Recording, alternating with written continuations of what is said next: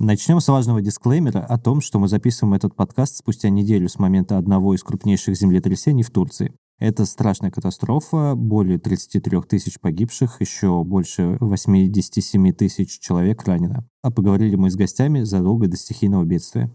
Мы увидели, что лира упала там типа на 30% за день, на 50%, и побежали срочно покупать все. С любой проблемой подойдете к КПЖ или к начальнику, ответ будет всегда прост. Либо олмаз, то есть невозможно, либо нормально, как бы не парься.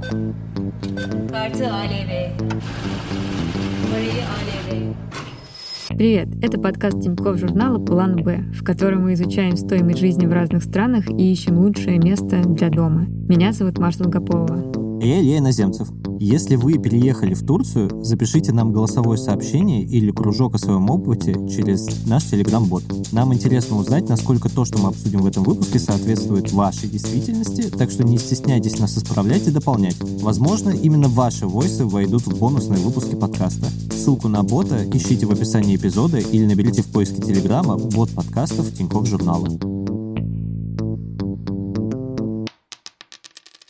Ну и да, сегодня говорим о Турции, стране, которая стала пристанищем для тысяч россиян за последний год. При этом моя личная история с Турцией довольно банальная. Я была в этой стране раза три. Каждый раз я приезжала в отпуск на одну или пару недель. И последний раз была даже в отеле все включено, хотя до этого просто отрицала такой вид отдыха. Но вот мой муж знаком с Турцией чуть поближе, он около года работал на турецком проекте одной российской корпорации и каждые две недели ездил туда в командировки. И вот когда мы выбирали, куда же мы поедем жить, он сразу сказал только не в Турцию.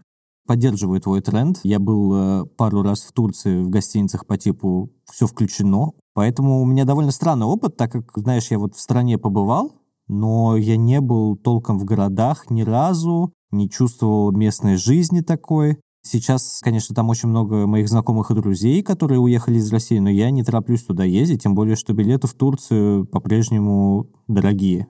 А я при этом, наверное, два раза из своих трех отпусков была именно в Стамбуле, и мои отпуска включали в том числе автоаварию и ночь в полицейском участке, это два не связанные с собой события. Тем не менее, я подозреваю, что наше впечатление все таки очень сильно искажено отпускным вайбом, наш опыт совершенно не позволяет нам оценить, насколько Турция действительно подходит для жизни. При этом за последний год, я уверена, в Турции все очень сильно изменилось. В общем, давай разберемся, насколько сильно. Когда сюда приехала, можно было на 70 тысяч рублей условно жить нормально. То есть оплачивать квартиру, оплачивать какие-то школьные штуки, покупать продукты и иногда ходить потусить. Сейчас на 70 тысяч рублей можно только смотреть в небо и слезки этими 70 тысячами рублями подтирать. Это Екатерина Мурашова. Она вместе с десятилетним сыном живет в Стамбуле с 2019 года и ведет телеграм-канал «Катин Стамбул». Резкое падение лиры в ноябре 2021 года сильно повлияло на стоимость жизни в Турции, поэтому в этом интервью мы неизбежно будем много говорить об инфляции. Решение мигрировать у меня зрело очень-очень-очень давно, потому что, мне кажется, еще года с 12 в целом в России многие процессы начали заметно меняться. И, наверное, где-то в 2018 году, когда были какие-то социальные и политические моменты, которые лично для меня уже непреодолимы, я поняла, что надо ехать. У меня на тот момент начиналась работа удаленная на лондонскую компанию. Я могла переехать как раз по работе, но надо было бы уходить удаленки в офис. И я представила, что мне нужно будет совмещать full-time работу в офисе с британскими реалиями воспитания детей там, со школы до двух и прочим, и прочим, поняла, что, наверное, физически я была к этому на тот момент не готова. Почему Стамбул? Сюда я тоже летала как турист. Сначала на неделю, на 10 дней, потом мы прилетали сюда на месяц. С самой первой поездки, помню, мы приехали в район Кадыкёй, Помню, мы сидели в кафе, и вокруг было очень много англоговорящих ребят, были немцы, были французы. Было видно, что много именно европейских молодых людей живет. На тот момент идея куда-то ехать с ребенком одной была немножечко для обдумывания непростой. Но когда стало уже ясно, что я готова ехать, просто надо понять уже точно куда, я решила, что почему бы и нет. В Турции есть несколько видов кратковременного вида на жительство. Большинство приезжающих людей, которые, особенно если едут с удаленкой, легализуются по такой штуке, как туристический ВНЖ. Пакет документов довольно небольшой, и на себя, и на ребенка можно подать, ребенок может ходить в школу, но из-за внутритурецких политических периодических моментов за последние 5-10 даже, наверное, лет периодически наступают периоды, когда говорят, этой стране мы не будем продлевать, например, или этой стране мы не будем выдавать. И сейчас наступил неприятный момент именно для обладателей паспорта РФ. С 26 декабря массово пошли отказы, судя по тому, что можно наблюдать, наверное, такая ситуация будет продолжаться до турецких выборов, которые запланированы на 14 мая. Но, опять же, тут есть такой термин, называется турецкий рандом. Он относится ко всему, начиная, собственно, от выдачи ВНЖ, заканчивая всем остальным. Мне сейчас многие говорят, как здорово, что вы приехали три года назад. Вот, типа, у вас там, типа, все было по-другому. И у нас действительно все было по-другому, потому что пакет документов, например, на первичную подачу тогда был ниже, но тогда же во многих городах городах, включая Стамбул, отключили возможность регистрации коммунальных услуг на паспорт на международный. Об этом я тогда не знала ехала, думала, что ну вот сейчас я подам заявление на икомет, пойду на паспорт и сделаю все коммунальные услуги. Прихожу, мне говорят, нет, пока вы не сделаете икомет, вы ничего не можете сделать. У меня ребенок, и надо включить все. Вот, кстати, статистика по выданным икометам для россиян в 2022 году было выдано около 153 тысяч видов на жительство, получается. При этом, например, в сентябре в Турцию вообще приехало более 860 тысяч сограждан. Это почти наполовину больше, чем в 2021 году в аналогичный период э, сентября. То есть и так в Турцию много россиян ездило, но сейчас это уже какие-то заоблачные цифры. Кстати, если вы в числе переехавших или собирающихся и продумываете возможности легализации, то по ссылке в описании эпизода, как обычно, лежит разбор про самые популярные способы легально переехать в Турцию. Разбор актуален на сегодняшний день, что особенно ценно в контексте новостей про отказы в выдаче ВНЖ. Опять же, аренда стала для многих просто неподъемной, как для турок, так и для тех, кто приезжает и рассчитывает по какой-то старой памяти, что в Турции дешево. Если ты тут снимаешь уже несколько лет, обычно турецкий контракт на аренду считается десятилетним. После пяти лет может быть пересмотр цен по рынку. До пяти лет поднять официально могут только на законную ставку. Сейчас до июля ее закрепили на уровне 25%. После июля она будет по инфляции, то есть она будет, наверное, процентов 80. Но объективно эти 25% они не совсем справедливые для арендодателя. А арендатор тут очень сильно защищен, то есть ты человека не можешь особо выселить. У меня лендлорд неоднозначный человек, у нас не всегда простая коммуникация, но все равно я подняла свою оплату выше, чем я должна по закону, просто потому что, ну, это какое-то такое человеческое что-то пойти друг другу навстречу. То есть есть, конечно, ланлорды, которые совсем улетают куда-то в небеса и хотят а, поднять там на 300%, на 400%, а лучше сразу на 1000%. Но если идет какой-то совсем неадекват, очень качественная адвокатская помощь, то есть можно пойти к адвокату, заплатить не очень много денег. По-моему, сейчас первичный час у адвоката стоит 2 500 в Стамбуле. И просто ну, за там один-два звонка обычно это все потом решается, потому что когда люди понимают, что ты уходишь в юридическое поле, и ты не иностранец, которого можно запугать, обычно ну, с тобой переходит разговор вот в турецкую уже плоскость, потому что, конечно, если ты платишь тут официально, чисто на банковский счет и так далее. Конечно, если ты турок, тебе вообще никакой арендодатель не придерется. Но для иностранцев сейчас есть проблема в том, что начинают отказывать. С конца декабря по аренде дают практически всем отказы. У меня только в окружении за последний месяц, получается, около пяти человек получили отказы. Это и первичная подача, и продление. Сейчас даже в среднем слое населения чувствуется вот это растущее недовольство такое ну, конечно, вы тут ешьте, но, значит, лучше уезжайте как туристы. Квартиры наши снимать лучше не надо. В Анталии недавно вообще был а, скандал. Муниципалитет анталийский напечатал какой-то постер на остановку полностью на русском. Ну, то есть понятно, что много туристов, но многих бомбануло, потому что говорят, ну это раньше они были туристы, а сейчас они приезжают и живут. И типа они скупили все квартиры, они заняли всю аренду, еще что-то. То есть сейчас с квартирами ситуация одна, какая она будет после выборов, вне зависимости от того, кто выиграет, не совсем понятно. Что касается покупки. Когда я приехала, гражданство давали при покупке от 250 тысяч долларов. Сейчас эту сумму подняли до 400 тысяч долларов. Если ты покупаешь на меньшую сумму, надо учитывать, у тебя есть на квартиру такой документ, как ТАПУ. Это свидетельство о владельце недвижимости. По нему тебе могут дать ВНЖ на основании вот именно по ТАПУ. 400 тысяч за квартиру в Стамбуле — это что вообще такое? При этом, как мы выяснили в предыдущих выпусках, за эти деньги можно купить жилье практически где угодно. Например, в Португалии. Есть гора, на горе есть коттеджные поселки, внизу океан, классный пляж, дом 200 квадратов э, с бассейном, с мебелью в таком вот э, модном средиземноморском стиле, где он есть такой прямоугольный, со стеклом, с бетоном, с деревом, стоит 350 тысяч евро. Давайте познакомимся с нашим вторым героем, который успел легализоваться в Турции по недвижимости и даже не сильно на этом разорился. Причина переезда самая удивительная, почему я переехал в Турцию. Не за морем, не за горами, как все обычно едут, а как это нетривиально, за квартирой. Это Илья Романов. Девять лет назад он купил квартиру в Алании на юге Турции и остался там жить. Илья в свое время сделал карьеру арт-директора, а сейчас находится в творческом поиске. Говорит, что заработал столько денег, что можно уже ничем не заниматься. То есть, если бы в России было что-то аналогичное, я бы с удовольствием купил, наверное, это в России, никуда бы не поехал. Но в России за те деньги на тот момент не было вообще ничего даже близко. Квартира на 2013 год 68 квадратных метров на пятом этаже, 500 метров от моря, обошлась всего в 2,5 миллиона рублей. Ну, то есть сейчас таких цен, конечно же, там нету.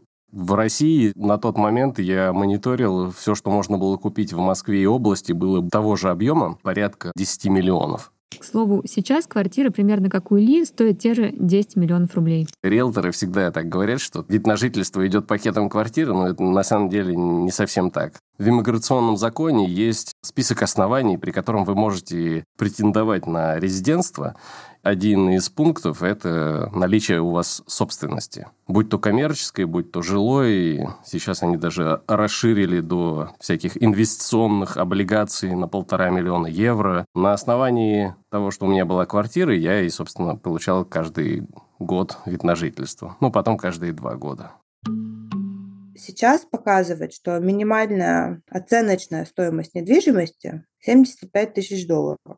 Это сделано для того, чтобы больше покупали новостройки, потому что, например, вот у нас в районе есть старые дома. Это снова Катя рассказывает про Стамбул. У них стоимость сильно выше, ну, там, например, 200 тысяч долларов будет стоить квартира в старом доме. Но ее оценочная стоимость там, по качеству дома и чему-то еще, она может быть меньше 75 тысяч долларов. То есть ты можешь купить квартиру за 200 тысяч, но при этом тебе даже ВНЖ по недвижимости не дадут. Но в целом сейчас почти такой проблемы уже нет, потому что цены просто продолжают так расти, что если у людей есть деньги, чтобы купить квартиру как бы в хорошем районе, то, скорее всего, у них уже хватит на паспорт 400 тысяч. А если у них денег на паспорт нет, то, в общем-то, в хорошем районе они тоже вряд ли уже что-то купят. Мы вчера смотрели с другом, у него квартира в Лондоне, мы смотрели цены здесь просто ради интереса. В нашем районе есть такая хипстерская часть, а есть хипстерская побогаче и просто для взрослых есть, совсем побогаче. В нашей самой недорогой хипстерской части квартиры стартуют сейчас от 100 тысяч долларов. Это такие разваленные дома старые. В части побогаче это уже 300-400 и выше. В части, где уже живут взрослые люди, это ну, миллион-полтора долларов. Конечно, в каких-то городах ситуация лучше, но когда я приехала в Стамбуле, можно было купить за 70 тысяч долларов хорошую квартиру. Эта квартира стоит уже 300. Нет, у меня, конечно, в голове не укладываются эти цены. При этом качество недвижимости вызывает вопросы. Вот мы, когда ездили в этот э, великолепный наш последний отпуск в отель «Все включено», мы поехали в том числе посмотреть окрестности Анталии глазами, а сможем ли мы здесь жить. И вот не очень нам понравилось, что мы там увидели. На мой вкус турецкая архитектура не самая эстетичная, что можно увидеть. Есть еще большая проблема, как и в России, то, как люди относятся к своим домам. Ну, то есть мне лично больно смотреть на фасады, покрытые кондиционерами, как прыщами, и вот на все эти застекленные балконы. То есть у меня такое ощущение каждый раз, когда я это вижу, что это как будто конкурс какой-то, кто более круто застеклит свой балкон. Но мне кажется, что очень опасно рассуждать о турецкой архитектуре относительно единственного города, но я бы предложил разобрать тезис про отношение к домам через мою новую страсть, игру GeoGuessr, про которую я однажды рассказывал. Там нужно угадать страну по скриншоту с камеры Google Maps. И там огромная комьюнити людей, которые вот реально смотрят на какую-то, значит, фотографию, и там вот они говорят, вот, вот этот вот знак, вот эта вот плитка, это типа Фетхие или что-то еще такое. И вот что они пишут на форуме, где обсуждают детали, по которым можно распознать Турцию. Форум находится на Reddit, если что. Во-первых, страна очень большая, поэтому есть ландшафты горные, а есть равнинные. В зависимости от вот каждой этой местности там своя собственная архитектура. Во-вторых, города, они в большей степени похожи на города стран Восточной Европы, за исключением Стамбула, который вообще уникален в этом плане. В-третьих, если говорить о Турции и ее похожести на другие страны, то вот что пользователи выделяют среди похожих средиземноморских государств. Они говорят, что Турция похожа где-то на Испанию, где-то на Грецию, немного Хорватии и даже немного похожа на регионы Италии типа Сицилии или Сардинии. Вот я, наверное, за последнее зацеплюсь, потому что я был на Сардинии, и вот в моем понимании это, наверное, вот так выглядит Турция. Это такое шикарное побережье, где есть такой старый жилфонд, при этом там внезапно есть большие ритейлы, Конечно, помню твой этот отпуск в Сардинии. Наверное, ты так редко едешь в отпуск, что мне каждый, конечно, западает в душу. Но знаешь, что меня еще вызывает удивление? Что можно купить недвижимость почти на полмиллиона долларов и получить паспорт. Но вот я на это смотрю, и при всем уважении, но кому нужен турецкий паспорт? Ну, то есть вот если посмотреть рейтинг паспортов, то турецкий паспорт находится ровно на том же месте, что и паспорт Российской Федерации. При этом страна получила статус кандидата в ЕС в 1999 году. Вероятно, никогда членом ЕС уже не станет. То есть, насколько я понимаю, в том числе и из-за кипрского конфликта. При этом Шенген туркам дают очень плохо. Я видела статистику, что в Шенгене отказывают каждому третьему заявителю из Турции. А вот, например, в 2019 году, что, конечно, совсем уже из другой жизни, заявителям из России отказывали всего в полутора процентах случаев.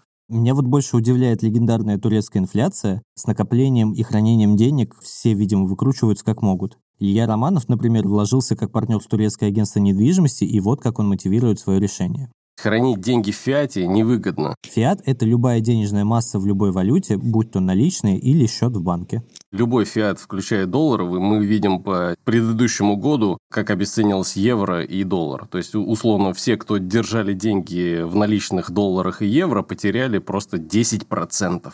10, вы просто вдумайтесь, 10% от долларовой или евро массы. То есть для меня это просто как руку потерять по количеству денег, которые вы потеряете. У вас был миллион долларов, и у вас просто 100 тысяч взяли и забрали. Для меня это абсурд, из-за этого стандартная диверсификация. То есть партнер я не в том, что я активно участвую, просто часть денег, которая была свободна в наличной массе, она была отдана людям, которые эти деньги крутят, вертят и приносят доход ежегодный. Я не храню как не в рублях в России деньги, так и не в лирах в Турции. Ну, потому что абсурдно, глядя на скорость обесценивания как рубля, так и лиры, хранить что-то в этих валютах. То есть все хранится в евро-долларе или в каких-то других активах. Турки тоже предпочитают хранить в чем-то потверже. Это либо доллар, либо золото популярная штука дарить на все праздники. Золотые монетки их можно отнести в банк и положить на счет. Или просто, например, пойти в обменники в золотом тоже обменять, потому что их тут больше, чем валютных обменников.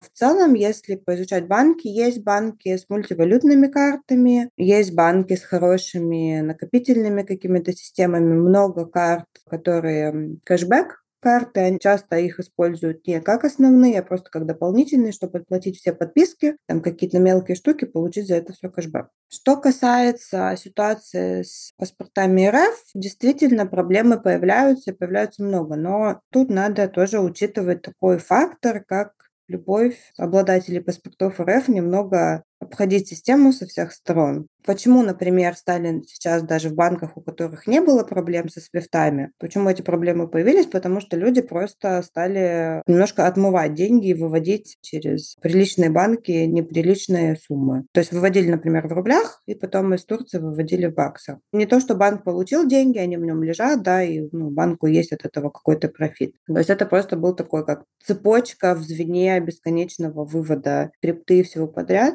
Поэтому сейчас в некоторых даже таких приличных банках поменялась политика. Если ты хочешь сделать SWIFT в Европу, тебе надо прийти, подписать бумажку, о том, что я такой-то ножками в банке делаю Swift Европу. Опять же, потому что многие приезжают в Турцию, делают банковский счет и уезжают. Больше то есть никогда там не появляются. Что касается хранения лиры в банках и вообще страховок, некоторые из 90-х боятся хранить деньги в банке, потому что тут был момент, когда государство заблокировало счета, и люди не могли вытащить свои деньги. Поэтому некоторые предпочитают просто вот тоже как в 90-е менять на доллар и дома под подушкой, если это не какие-то там баснословные суммы особенно. Страховка за хранение денег, по-моему, сейчас 400 тысяч лир на человека. То есть, ну, если у тебя в банке лежит, да, и что-то произошло страшно, то вот ты можешь получить 400 тысяч лир. Поэтому у меня, например, валютные какие-то вклады, они лежат евробондом, который, соответственно, это уже частное страхование там, либо от государства, либо от каких-то компаний, которые, собственно, дают этот евробонд.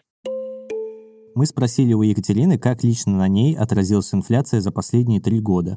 Вообще, когда прислали вопросы, я смотрела и думала, что примерно на 70% можно ответить просто плохо. Почему я постоянно возвращаюсь к ноябрю 21 Потому что мы его запомнили очень хорошо, как раз потому что, мне кажется, мы поняли то, что многие турки на тот момент еще не поняли. Мы увидели, что лира упала там типа на 30% за день, на 50%, и побежали срочно покупать все, что долго лежит, потому что ну, я очень хорошо помню 2014 год, потому что я собиралась продавать квартиру и там какие-то вещи делать. И потом казалось, что это немножко поздно. Те, кто приезжал вот с марта по октябрь, ехали, говорили, ой, как все дешево конец февраля, начало марта упал рубль, и лира стала стоить к рублю очень дорого. Люди, которые приехали первые, они немножко офигели. В Турции же было дешево, но дело в том, что с ноября уже цены выросли на тот момент, мне кажется, раза в два, если не в три, как раз под упавшую лиру. С курсом лира по 10 в Стамбуле стало очень дорого. Потом лира немножко просела, и все расслабились. Типа, ой, ну, нормально. Вот, вот в этом ресторане, конечно, ну, почти как в Москве, но, конечно, вот тут-то, типа, все зашибись. И вот сейчас люди, которые говорили, что просто, как дешево, красота, море, все супер. После Нового года тоже немножко прикурили, потому что динамика цен очень-очень такая явная, и если за ней наблюдать не в моменте, да, хотя бы с Нового года, с начала 22-го до сейчас, уже за этот период цены выросли в несколько раз. Я помню, в начале осени 21 я покупала сыр за 12 лир, сейчас он стоит 84 лиры.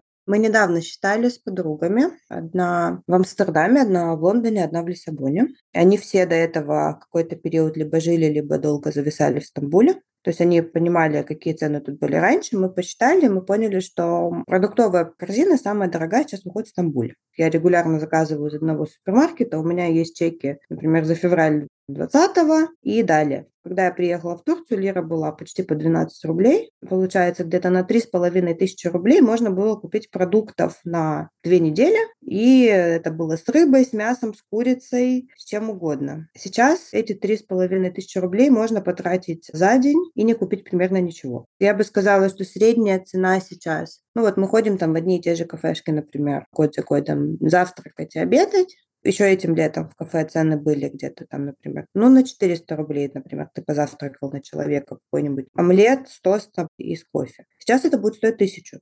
А в лирах чек вырос вообще безумно. То есть если раньше можно было поесть на 100 лир, наверное, можно было там пообедать на двух человек, сейчас минимум 400. Мы исключаем какие-то другие, понятные вещи. Понятно, что за коммуналку я плачу меньше, чем моя подруга из Амстердама еда стала, вот именно как бы продукты, вот это все стали заметно недешевыми. Недавно друзья из Москвы, которые сюда раньше приезжали просто тоже тусоваться, сейчас, соответственно, переехали и стали ходить уже не по кафешкам, тусовки, вот это все, а просто в магазин. И приходят и говорят, а что у вас яйца такие дорогие? Одно дело, да, когда ты идешь в ресторан, и он вроде, ну, такой же, как условно по твоим представлениям в Москве. А потом ты идешь, это же ресторан, он может быть дорогим. А потом оказывается, что яйца, и молоко, и вообще все на свете. Надо срочно разобраться, что это за еда такая, за которую так много платишь.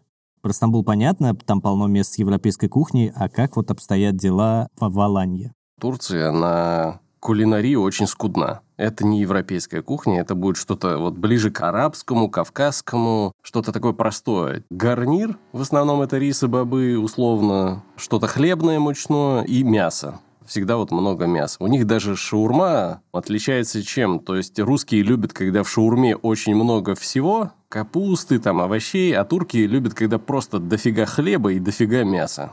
Супы есть невозможно, это в основном все суп-пюре, вот эта чурба их, которые перемолотые бобы в основном, то есть они берут сухие бобы, перемалывают, и потом варят из этого условно супы. Супы с какой-то там поджарочкой, борщи там, и все остальное вы никогда не встретите. По сладостям вот я начал печь в Турции что говорится о бытии и кулинарных предпочтениях, потому что в Турции нет ничего подобного типа овсяных печений. Я научился сам печь овсяное печенье. Да, я научился сам печь кексы, потому что в Турции, если вы и найдете кексы, они будут посредственного качества. В основном у них это вот пахлава. Ну, может быть, там какие-нибудь пару булочек каких-то невкусных. А так как это еще аланийский регион, у них очень распространена такая вещь, как продавать заморозки. Ну, то есть у них, наверное, 80 или 70 процентов рынка сладостей – это заморозка. Она где-то хорошая, а в основном в большей массе она такая не очень на вкус на самом деле. Сырой рыбы там нету. Это харам. Культурная, они не едят сырую рыбу. Ее купить можно, но она в таком бедном выборе, то есть никакой там вам селедки, никакой вам красной рыбы. Я научился сам солить красную рыбу и делать из скумбрии селедку для того, чтобы ну, поддерживать свои кулинарные привычки я бы так сказал, в Турции не из чего поменять свои вкусовые предпочтения. Ну, то есть, если бы, условно, вы из Турции попали бы в Европу или в Россию, у вас бы вкусовые предпочтения поменялись, потому что у вас расширился ассортимент блюд, которые вы можете съесть. А в Турции все наоборот. Ну что, пришла пора открыть главную причину, по которой мы не переехали в Турцию. Никита очень любит мясо. И вот за время командировок в Турцию он просто возненавидел то, как турки подходят к приготовлению мяса. Для меня это, конечно, не настолько принципиальный вопрос. Я бы прожила без мяса, это совершенно точно, но я даже разделяю его недоумение, потому что, казалось бы, Турция — это чуть ли не родина кебаба. И при этом ты покупаешь эту турецкую шаурму, а она настолько отвратительная на вкус. Ну, то есть вот в любой палатке у метро в Москве шаурма будет намного вкуснее, чем в Турции. То есть это что-то очень сухое. И мы только в этот приезд поняли, что надо каждый свой укус запивать айраном, и тогда это как-то возможно хотя бы проглотить. В плане кухни интересно всегда вспоминать, что в All Inclusive в гостиницах в Турции тебе могут просто дать браслет на бесконечный алкоголь, который там стоит дешево. И когда ты переходишь на импортный алкоголь, то тебе надо платить. И многие на этом попадаются, потому что местный алкоголь сложно сравнить с импортным в плане вкуса. Он вот как будто какой-то разбавленный, что ли. Не, мне вообще очень нравится то, как ты политкорректно рассуждаешь. Ну, то есть обычно люди говорят, что это помой, и пить невозможно. И кажется, что это, знаешь, какая-то немножко египетская тема. Вот я там была тоже однажды случайно. Я помню вот этих вот мужчин, которые в бассейнах плавают, как будто уже мертвые, вот уже вверх спинами. В общем, очень странно. Вот я предполагаю, что в турецких отелях то же самое происходит. Мне кажется, Маш, ты недооцениваешь способность человека приспосабливаться, особенно приспосабливаться к алкоголю. Ну, какая разница, алкоголь алкоголь. Расскажи это людям, которые пьют настойку боярышника про то, какой в Турции помойный алкоголь. Давай еще такой эксперимент проведу. Я сравню свою продуктовую корзину в местной латвийской Максиме, это большой продуктовый магазин, и, например, сравню вместе с продуктовой корзиной в магазине Carrefour в Турции. Я взял чек закупок на Новый год, который у меня обошелся в 74 евро. Я убрал оттуда ряд товаров, которых в Карфуре не нашлось, типа моцарелла шариками, какого-то вот игристого, но я не нашел что-то сопоставимое. Мне кажется, короче, алкоголь тоже имеет смысл как-то исключить из уравнения. И у меня получилась разница в 10-15 евро. Ну, то есть чек закупок в Латвии после всех вычетов составил, ну, где-то 40-45 евро, а в Карфуре получилось около 600 лир, что эквивалента 30 евро. Так что разница на 30-35% в пользу Турции это довольно существенно, мне кажется. Мы, кстати, в Тбилиси закупаемся тоже в Карфуре, я называю его Карифур, и где-то месяц я уже ною как дорого. Я вчера купила еды, очень мало, на 57 лари. То есть это больше полутора тысяч. В общем, в Москве такой набор был бы чуть больше тысячи. Я абсолютно негодую по поводу цен в Тбилиси. И мне кажется, что, конечно, люди, которые переехали в Турцию, знакомы с этим негодованием. Но мы выяснили, что все-таки в Турции действительно дешево. Это ремонт. Ремонт в Турции стоит в разы дешевле. То есть все строительные смеси, вся керамика, все унитазы, там вот это все, это стоит в разы дешевле, чем в России. Тот же МДФ, который у нас там лист МДФ э, стоит э, условно там 6 800, если вы найдете, то там этот МДФ будет стоить 3000. И так э, практически по каждой вещи. Хорошая квадратная плитка, не керамическая, из керамгранита, я был удивлен. Мне обошлась что-то типа 150 или 200 рублей за квадратный метр. То есть в России вы не найдете такую плитку такого качества из керамгранитную. А по мастерам здесь достаточно широкий диапазон, потому что ну, все зависит от жадности мастера. Я ищу всегда русскоговорящих из России или СНГ мастеров, у которых вот этот привит стандарт параллельных линий, лазерный уровень, ну, то есть которые понимают, что такое стандарты в строительстве и что их надо соблюдать. Ну, потому что со всеми остальными до этого у меня, конечно, одни скандалы были. К примеру, для них это норма класть краску без грунтовки. Ну, я не знаю, кому это известно, неизвестно. Для них норма не грунтовать полы перед укладкой клея плиточного. То есть зачем создавать избыточную агезию? Оно и так прилипнет. Для них нормально запихивать строительный мусор в стены, а не использовать строительную пену для того, чтобы убрать пустоту в стене. И причем я не преувеличиваю. Вам любой человек, который делал ремонт в Аланийском регионе с турками, расскажет все те же самые истории. Когда к вам приходит мастер, мастер это как сенсей. Он думает, что вы и банши иностранец, и вы ничего вообще в стройке не знаете. И он на все ваши предложения будет говорить вот «Олмас»,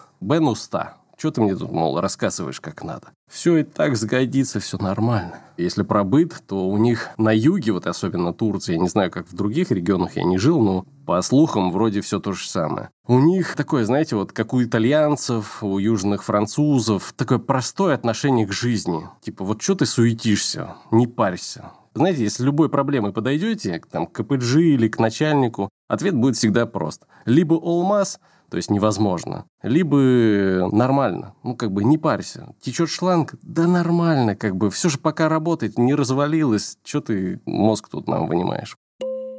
И мы плавно переходим к тому, к чему в Турции привыкнуть сложно. К чему я не мог привыкнуть, это вот касается работы, поставщиков, да и даже простого быта. Вы заказываете в магазине ковер, его нету, он на свое усмотрение обязательно закажет то, что ему понравилось, потому что то, что вы выбрали, нету, привезет вам, и вы потом, так как прошла неделя, вы будете думать, это тот же ковер, который я заказывал, или не тот. Ну, то есть у них привычка за вас заказать товар, если его не было в наличии товара, который вы заказали. По первости, я заказал там багет, причем я лазил у него на складе, выбирал там этот багет для зеркала. Через неделю он привозит зеркало, я не понимаю, как бы, вроде этот багет или не этот багет, и потом он признался, что как бы того багета не хватало, и он решил на свое усмотрение выбрать и запилить другого багета. А сложно было привыкнуть, это вот. Если вам в Турции что-то обещают привезти завтра, умножайте это на 300%. Вам завтра это не привезут. Если вам пообещали что-то сделать там за 2 часа, лучше сразу на 10 умножить. Они вот со сроками в Алании, не во всей Турции. Конкретно вот Аланийский регион. Пунктуальность – это вообще не про Турцию, то есть соблюдение сроков – это тоже не про Турцию. Они считают, что ну он не успел, ну и ладно. Боже, я просто, конечно, орала, когда услышала, что если ты заказал что-то, чего нет в интернет-магазине, то они выбирают это на свой вкус. Честно говоря, мне кажется, я с таким отношением сталкивался и не в Турции. В таких случаях я обычно сталкивался это с какими-то заказами кастомной мебели. Там вот что-то подкручивают и привозят не то, и потом приходится выяснять, деньги возвращать и все такое. Но вот все, чтобы из интернет-магазина ты заказал одну штуку, тебе привезли другую, это что-то новенькое. Я бы не сказала, что мне было сложно привыкнуть после переезда. Я знаю, что есть вот эти вот кризисы эмиграции. Мне кажется, у меня первый, на самом деле, сильно поздно начался, через два года. И мне кажется, это даже не про Турцию, это как раз про вот эту вот нестабильность. То есть мы переехали за месяц до пандемии. Я три месяца с ребенком сидела одна дома, потому что детям нельзя было выходить на улицу. Я бы не сказала, что у нас был типа легкий первый год. Плюс язык, школа, опять же, она долго шла онлайн, потом у нас были проблемы со школой. То есть много моментов, которые довольно стрессовые, наверное, с точки зрения именно миграции. Пока у тебя есть рутина, пока у тебя есть какая-то стабильность, ты держишься в этом всем довольно уверенно, мне кажется. То есть у нас был спорт, у нас набережная прекрасная, куда можно было пойти просто лицо погреть, как бы посидел, витаминов D впитал, вроде уже все не так плохо. Я вообще как человек склонный к всяким перепадам состояний, я поняла, что, окей, у меня там есть психолог и даже психиатр иногда, но объективно сидеть в Сибири для организма сильно хуже, чем в Стамбуле какие-то такие вещи, они скорее здесь сильно улучшились. То есть я, я не могу сказать, что у меня был какой-то стресс. Спустя три года, что могу сказать? Очень долгое время я ходила в таких немножко розовых очках, потому что я действительно люблю это место. Меня спрашивают, почему Турция? Я не переезжала в Турцию, я переехала даже не в Стамбул, я переехала в свой район, потому что он очень клевый. У нас есть дух такой добрососедства. У моего ребенка есть любимый барбер, к которому он может зайти чай попить после уроков. Какие-то такие вещи. И тут действительно очень классно. Когда переезжаешь, начинаешь знакомиться с социальной жизнью, с политической, все видишь таким категоричным, да, что вот есть вот такая правящая партия, а есть вот такие, а есть вот это, есть вот это. За что ты цепляешь? А мне вот это больше нравится. Потом начинаешь изучать понимаешь, что есть какие-то бытовые вещи. Они тут всегда были, просто ты с ними до этого не сталкивался, и тебе они раньше не мешали. Где-то это немножко бытовой сексизм, где-то это немножечко какая-то бытовая ксенофобия. Я же живу типа в очень хорошем районе. Один социальный класс, взгляды одни и те же примерно политические. Потом понимаешь, что нет, все-таки когда ты турок, когда ты иностранец, немножко по-разному. И, наверное, я думаю, что если бы я, например, была бы одна без ребенка, потому что на самом деле с многими социальными вот этими моментами я очень сильно сталкиваюсь именно через него. Я бы сказала, он намного более интегрирован, чем большинство взрослых когда-либо были. У него турецкий тоже третий язык, он а, хорошо говорит, пишет, но тут очень высокие планки академические. То есть, когда мы радуемся, что вот он сделал вот так хорошо, учитель говорит, хорошо, да нехорошо. И когда мы говорим, ну вот, типа 70 из 100, говорят, ну, типа 85 из 100. И, конечно, тоже это все накладывает какой-то отпечаток на адаптацию, потому что нужно понимать, что Турция при своей довольно большой открытости и позитивному, скажем, пофигизму к иностранцам, все-таки это не интеграционная страна в каком-то таком общепонятном плане, да, то есть если ты едешь в Германию, у тебя ребенка отправят в интеграционный класс, скорее всего, да, или дадут помощника, там, переедешь в Ирландию, у твоего ребенка будет помощник. Ты приезжаешь в Турцию, тебе говорят, вот учебники, и неважно, это частная школа или государственная, потому что у меня у друзей дети ходят как бы в оба варианта. Можно, конечно, совсем от этого откреститься, сказать, хей, международная школа вообще никакой связи с Турцией. Но, во-первых, это стоит сейчас а, безумных денег. Школы поднялись с Нового года на 65%. Сейчас год учебы в частной школе, не международной, в среднем стоит 250 тысяч лир. Соответственно, в международной а, год сейчас стоит около типа 20-30 тысяч долларов. То есть, конечно, есть школы какие-то дешевле, но Стамбул, опять же, надо понимать, огромный. У меня есть друзья, у которых дети ездят, например, в школу два часа по утрам каждое утро. То есть два часа туда, два часа обратно, да, чтобы доехать до своей частной школы. То есть, ну, я понимаю, что это тоже не совсем наш формат. По-моему, год учебы в международной школе Стамбула стоит дороже года магистратуре в Лондоне возвращаюсь к своему предыдущему тезису, что это Стамбул, это можно понять, это особенный город в Турции. У нас есть коллега из медицинской редакции, которая переехала с двумя детьми в Анталию и жаловалась на повышение цен. Привет, меня зовут Катя, у меня двое детей, им 9 и 12 лет.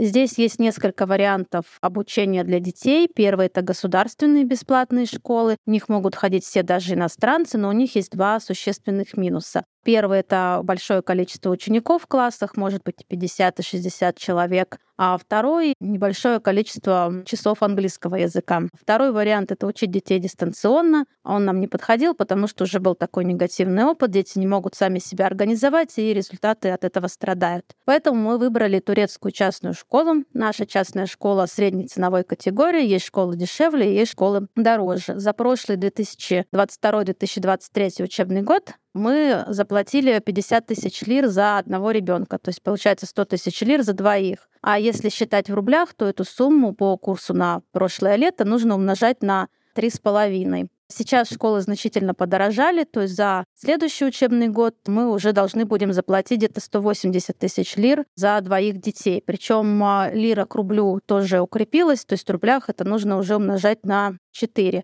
Если считать в долларах, то в прошлом году стоимость была с двоих детей 6 тысяч долларов, а сейчас а, будет 9 тысяч долларов, потому что по отношению к доллару лира падает. Поэтому цена растет немножко не так быстро, но все равно тоже растет. В эту стоимость входит само обучение, питание, форма и учебники. Не входит трансфер. Если дети живут далеко от школы, то нужно еще платить за школьный автобус. А в нашей школе трансфер стоит две с половиной тысячи лир за двоих в месяц, но мы им не пользуемся, потому что школа совсем рядом, и мы ходим пешком. Уровень образования меня в целом устраивает а вернее, он меня устраивал, если смотреть на цену прошлого учебного года. То есть вот за эту цену этот уровень образования просто отличный, много английского, хорошие отношения, детей пытаются заинтересовать, все хорошо. Сейчас, когда цены поднялись, мне кажется, что уже уровень немножко не соответствует, потому что, конечно, у школы есть и минусы. Например, там как предмет отдельный заявлено программирование, но по факту у детей стоят довольно старые компьютеры, и хорошего учителя по информатике нет, поэтому, конечно, ни о каком нормальном программировании речи не идет. С вот этим подорожанием цен а, качество образования меня уже не очень устраивает, и мы, наверное, будем думать о каком-то другом варианте, либо договариваться о том, чтобы отказаться, например, от питания и таким образом снизить стоимость. Я подписана на Катин канал Анталья Ноутс и следила за всеми этими письмами по изменению цен почти в режиме реального времени, и это выглядело для меня просто как какой-то триллер. Я точно не хотела бы так жить. Как вообще можно что-то в этой жизни спланировать при таком росте цен? Да, последние два года я наблюдаю рост интереса к термину инфляция особенно вот на YouTube смотришь в рекомендациях, ты посмотрел пару видео каких-то своих любимых блогеров об этом, и там потом с каждое следующее видео, типа, инфляция в этом году, чего ждать. И мне кажется, Турция в этом плане, она большой вклад сделала в то, чтобы эта тема обсуждалась как можно больше, и она стоит в авангарде в связи с политикой своего президента относительно его догматическим отношением к инфляции. Так что, да, здесь Турция выделяется. Давай поговорим про налоги. В отношении Турции я знаю про довольно большие ставки и пошлины на доставки из-за рубежа, связь и телефоны. Если ты хочешь пользоваться айфоном, с которым ты приехал из России, то спустя 120 дней придется заплатить налог, иначе телефон перестанет работать даже с турецкой симкой. Много в каких странах есть подобное. Это сделано для того, чтобы покупали внутри страны. Другой вопрос, что, опять же, всю экономику надо рассматривать до ноября 2021 и после, потому что одно дело, когда этот налог был подъемный, телефоны местные тоже стоили подъемно, да, в зависимости от модели там и так далее. И, конечно, люди либо привозили, либо платили. Потом, например, налог подрос, но он все еще соизмерим, да, привезти за границу, да, и заплатить, или купить здесь, это небольшая какая-то разница есть. Сейчас, поскольку лира продолжает быть нестабильной к доллару, цены продолжают на технику расти, налог тоже подняли очень сильно. Вот у турок был массовый исход в Батуми в декабре, чтобы успеть купить айфоны и завести их назад с такс-фри и, собственно, не платить после Нового года 6 тысяч налог, потому что до Нового года он был без половиной. Напоминаю, минимальная зарплата 8 тысяч, да, налог в 6 тысяч ощутимый по бюджету. То есть я бы сказала, что это уже даже не налог на телефон, это уже такие налоги на богатство. Типа, можете себе позволить что-то больше, чем еда? Кажется, вам пора что-то отдать государству. 6 тысяч лир по курсу на 10 февраля 2023 года – это почти 23 тысячи рублей. Ну, то есть это суровая такая надбавка очень большая. И здесь надо заметить, что налог на доходы физических лиц, НДФЛ, тут тоже прогрессивный. Ставка от 15 и аж до 40%. Это немало, если ты много зарабатываешь, как физик. Что с налогами на бизнес? Давай узнаем. Что касается налогов в целом здесь, если я не ошибаюсь, сейчас это 20%, 18-20%. Зависит от типов бизнеса, у кого-то выше. Если ты гражданин, есть прикольные штуки. Например, у меня подруга открыла бизнес. Есть льготная программа для женщин-предпринимателей. То есть она платит каждый месяц, условно, около тысячи с чем-то лир. В эту сумму входит льготное помещение, и какой-то налог. Она может один год или даже два, по-моему, платить такой налог, не регистрируя компанию, то есть не платя налоги подоходно. То есть дают такой трайл, вообще насколько вам это подходит. Соответственно, если она через два года понимает, что все, я хочу полностью все декларировать, она уже полноценно все это оформляет и платит, соответственно, уже там не полторы тысячи, например, да, а уже полностью там 20% своего налога. Я знаю, что из свежеприехавших, те, кто открывают бизнесы, часто просто тоже знакомятся с ребятами-турками, на них все регистрируют, и так сами legal работают, что, конечно, тут никому не рекомендуется, потому что строгие законы, но люди ищут свои подходы кто как может.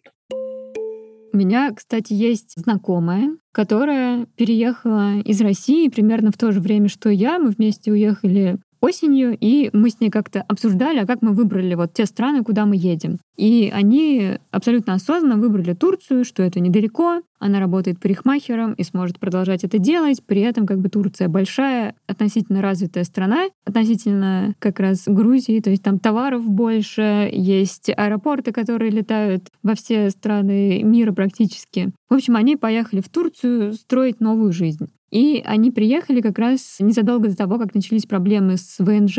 Все-таки они надеялись как-то эту проблему решить. Понятно, что не всем отказывают. Ну, в общем, они не успели ничего сделать. Она поехала в Москву по делам. Они живут в Измире. Она вышла в аэропорту Стамбула, чтобы сделать пересадку на свой московский рейс. И ей говорят, что девушка, у вас какая-то проблема с паспортом. И что-то она там ходила по инстанциям в этом аэропорту, чуть не опоздала на свой рейс, и в итоге ей дают бумажку, где написано, что вам запрещен въезд на два года. Они перегнали машину в Турцию, все вещи. В Турции остался муж с ее ребенком. В общем, она просто была в абсолютном шоке. И никто даже не мог объяснить, а что, собственно, случилось. В итоге какие-то знающие люди ей подсказали, где посмотреть на этой бумажке код. Он абсолютно не выглядит как код, это просто какие-то слова. И предположение такое, что ей поставили этот запрет, потому что она работала в Турции без разрешения на работу. Ну, а работала она как? Она просто стригла своих знакомых из Москвы. Как бы, я так понимаю, не то, что каждый день, а вот просто кто-то пришел к ней домой и подстригся. В общем, довольно жестко. Честно говоря, вот знаешь, вот эти истории про то, что когда ты где-то вот в серую зарабатываешь, так, я думал, что, ну, там сложно как-то людей схватить, потому что чаще всего это какие-то небольшие деньги, но это, конечно, пример показательный в том плане, что всегда могут придраться. Давай продолжим категорию скучных расходов, послушаем про электричество, газ и бензин. Нет ни центрального отопления, ни центрального водоснабжения горячей воды. То есть вы по факту весь свой быт организовываете за счет электричества. В некоторых регионах газифицированных, конечно, там это решается за счет газа, но и газ как бы в Турции тоже не дешевый. Дешевле, чем получается электричеством обогреваться и обогревать воды. В основном это электричество. А электричество в Турции гораздо дороже, чем в России. Ну, давайте я приведу пример. Вот у меня квартира в Москве 32 квадратных метра. Тут работают теплые полы, тут работает полотенцесушитель, тут постоянно работает чайник, да, и я вот в этом предыдущем месяце, в декабре, заплатил всего 2500 рублей. Если бы у меня на такую же площадь работали теплые полы в Турции, ну, я бы 100% заплатил ближе к 10 тысячам рублей. Там же еще как? У вас отдельное электричество, отдельно обслуживание электросетей, еще какие-то налоги за электричество, и у вас там финальная стоимость. Количество киловаттов – это еще не финальная стоимость за электричество. Счет, который вы получаете, он не только за электричество. Там еще налог на электричество и за обслуживание электросетей. По бензину. Когда я приехал, бензин держался где-то на уровне полтора евро. На тот момент было почти в 3-4 раза дороже, чем в России. Сейчас же, так как ежегодно стоимость акциза в России растет к бензину, сейчас уже в некоторых моментах бензин и дизельное топливо в Турции равно почти стоимости в России. Ну, иногда было даже реально равно. Сейчас последняя цена была, вот, я помню, 1 евро. Ну, и сейчас я вот в Москве заправлялся, то же самое. То есть там 95-й уже почти 60 или 65 рублей стоит. Что почти уже 1 доллар за литр. Что самое страшное, из-за этой инфляции ты еще не знаешь, а сколько вот это скудное отопление будет тебе обходиться через несколько месяцев. Судя по тому, что рассказывают наши гости, жить в Турции совсем недешево и как-то не очень надежно в финансовом отношении. Но вот как планировать расходы на год, когда сыр дорожает 8 раз? У меня есть друзья, которые живут 2, 3, 5, 10 лет. Кто-то больше интегрирован в местную тусовку, кто-то меньше, кто-то вообще нет. И всем этим людям очень комфортно и клево жить в Стамбуле, они его любят. У меня есть прекрасные турецкие подруги, абсолютно замечательные. У меня есть турецкие друзья. У меня есть друзья, у которых там типа большие турецкие тусовки, какие-то творческие, еще что-то. Когда ты сам для себя выбираешь, куда ты хочешь интегрироваться, да, с кем ты хочешь общаться. Не сталкиваешься как иностранец особо ни с какими моментами местной культуры и реальности. Наверное, это так можно очень долго жить до февраля думала, что, может быть, я куплю здесь квартиру. Я в целом видела возможность долгосрочной интеграции. Сейчас, поскольку все стремительно здесь меняется, я рассматриваю какие-то варианты дальше. И, в общем, я смотрю на это все, понимаю, что мне бы на самом деле подошла бы и Аргентина, и Португалия, и вообще любое место. Я человек довольно адаптивный, и я довольно быстро выстраиваю вокруг себя какие-то комьюнити. Но я понимаю, что для моего сына это будет сложно. И я не хотела бы поставить его в ситуацию, когда ему после одного языка нужно будет еще один. То есть как бы английский у него есть. Бытовой, нормальный, но из него хотя бы можно выстроить что-то. Есть вот этот момент, который одни иммигранты кормят других, чтобы не было так страшно. Говорят, дети легко адаптируются, намного лучше, взрослые. Он в школу пойдет, и все будет легко. И все просто едут с этой мыслью, потому что без нее страшно. Ты же ребенка вырываешь из чего-то, ты его куда-то встраиваешь. Сейчас, спустя три года, я общаюсь со своими друзьями, которые переехали раньше. И оказывается, что у всех такая проблема. Просто все боятся об этом говорить, что нифига детям нелегко, и если ребенок переехал даже в садиковском возрасте, у него могут быть проблемы. И если нет системы, которая привыкла к этой интеграции, да, которая готова сказать, да, действительно, давайте мы сейчас сделаем упор в этот год на то, чтобы у ребенка было хорошее настроение, пофигу на академические успехи, то это будет сложно. Главный совет, если из своего опыта исходить, я бы просто не рекомендовал туда ехать в принципе. Потому что какая стратегия была у меня? Я оценил политический состав, я понял, что в Европу без мыла не вылезти, но есть как бы Турция, которая вот-вот вступит в еврозону. Да, и, возможно, Получив гражданство спустя пять лет, она войдет еще в Евросоюз, и у меня будет голубой европейский паспорт, и я могу жить где угодно и перемещаться свободно по Европе. И все к этому, в принципе, и шло. Даже туркам начали выдавать водительские права европейского стандарта. Им начали давать въезд без виз в Европу. Все к этому шло до газового конфликта 2016 года. Потом все с ног на голову перевернулось, Россия подмяла под себя Турцию, и она превратилась просто в область российскую. Сейчас это вот, если рассматривать глобально, страна политически бесприятного будущего, которое мы всегда ожидаем. То есть свободное перемещение, какой-нибудь хорошенький паспорт. Сейчас меня все спрашивают, есть ли у тебя гражданство, я всегда как бы говорю, а зачем оно? Сейчас Турция та же Россия. Вы поменяете шило на мыло и получите только воинскую обязанность внутри страны, и все. И право выбирать, ну и легально работать. Все, это единственное преимущество, которое дает сейчас турецкий паспорт. Раньше это было преимущество получить европейский паспорт, то сейчас такой возможности нету. И это, наверное, главный совет. Как бы, если вы смотрите глобально на страну, то выбрать что-то другое. Потрудиться побольше и получить, я не знаю, лучше что-то европейское, австралийское, там, американское. И важный постскриптум. И я не жалею, потому что это опыт. Это 308 дней в году солнца, Я сейчас вот месяц в России, не понимаю, как здесь люди что-то добиваются, как они тут эффективны, как они вообще не вешаются с учетом того, что в России антидепрессанты по рецепту, а в Турции антидепрессанты выписываются без рецепта, ну, то есть отпускаются в аптеке. Там, казалось бы, не нужны антидепрессанты, там все зашибись. Здесь людям нужны антидепрессанты без рецепта, потому что здесь невозможно. Вы либо убьетесь от депрессии, либо от того, что подскользнетесь. Там солнце, дешевые фрукты, овощи, море, горы. Это все в таком быстром доступе, что жалеть о таком опыте не приходится. Я могу лишь присоединиться к нашему герою Илье. Наверное, если в вашем списке критериев страны есть стабильность, хороший паспорт, политическая обстановка, то, наверное, стоит потрудиться получше, чтобы осесть в какой-то другой стране. Я вот почувствовал, послушав наших героев, что Турция — это такая страна, которая точно никого не оставит равнодушным. То есть либо ты ее прям обожаешь и готов закрывать глаза на все недостатки, либо ищешь эти недостатки в каждой попадающейся вещи. Потом я все же хочу отметить, что это большая страна, и тут столько всего интересного происходит. Может быть, даже есть какое-то искажение из-за того, что вот пообщались с героями из пары городов, послушали войсы еще откуда мы знаем, как живет в Стамбуле. Но на самом деле, кроме трех, четырех, пяти городов есть еще огромное количество, и там, наверное, тоже по-своему жизнь устроена. Мне кажется, что у нас, конечно, получился довольно депрессивный выпуск, и я хочу все-таки добавить, что считаю, что Турция невероятно красивая страна, и у меня даже есть мечта, связанная с Турцией. Я хочу сходить в полноценный поход по Литийской тропе, а не то, как мы прогулялись полтора часа от Эльдениза.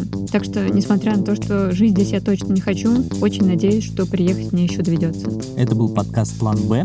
Меня зовут Илья Иноземцев. А я Маша Долгополова. Пока.